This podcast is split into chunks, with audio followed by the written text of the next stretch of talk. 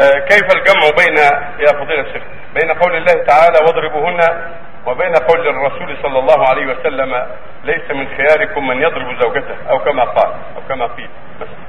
هذا لا منافاة فإن الرسول أراد بذلك ألا يسارع إلى الضرب. وليس من الخيرة المسارعة إلى الضرب. بل الضرب آخر الطب. الضرب يكون هو آخر الطب. قبله الهجر قبله الوعظ قبله الهجر.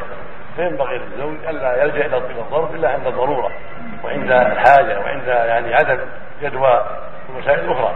لأن الضرب قد يغيرها عليه أكثر وقد يسيء أخلاقها ويسبب فراقها وقد يثير أهلها أيضا. نحن من في هذا العصر الضرب في هذا العصر يسبب مشاكل كثيرة. فينبغي للزوج ألا يعجل وألا يسارع الضرب إلا عند الحاجة وأمن العاقل أمن العواقب السيئة.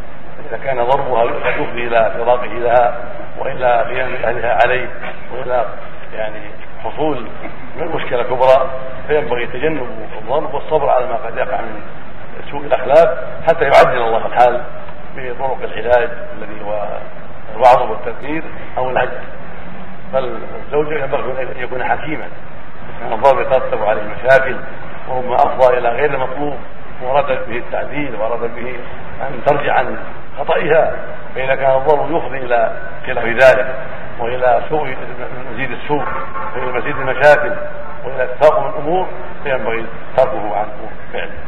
الحاصل أن الضرر رخصة رخص به ربنا عز وجل للتأديب إذا دعت الحاجة إليه بعد ما قدم عليه الوعظ والحج. وليس من الأحسن وليس من الأفضل أن يسارع إليه أو يفرح به أو يتخذه علاجا دائما لا. بل الأفضل أن يؤخر وأن لا يعجل يعجل إليه. جمع بين النصوص.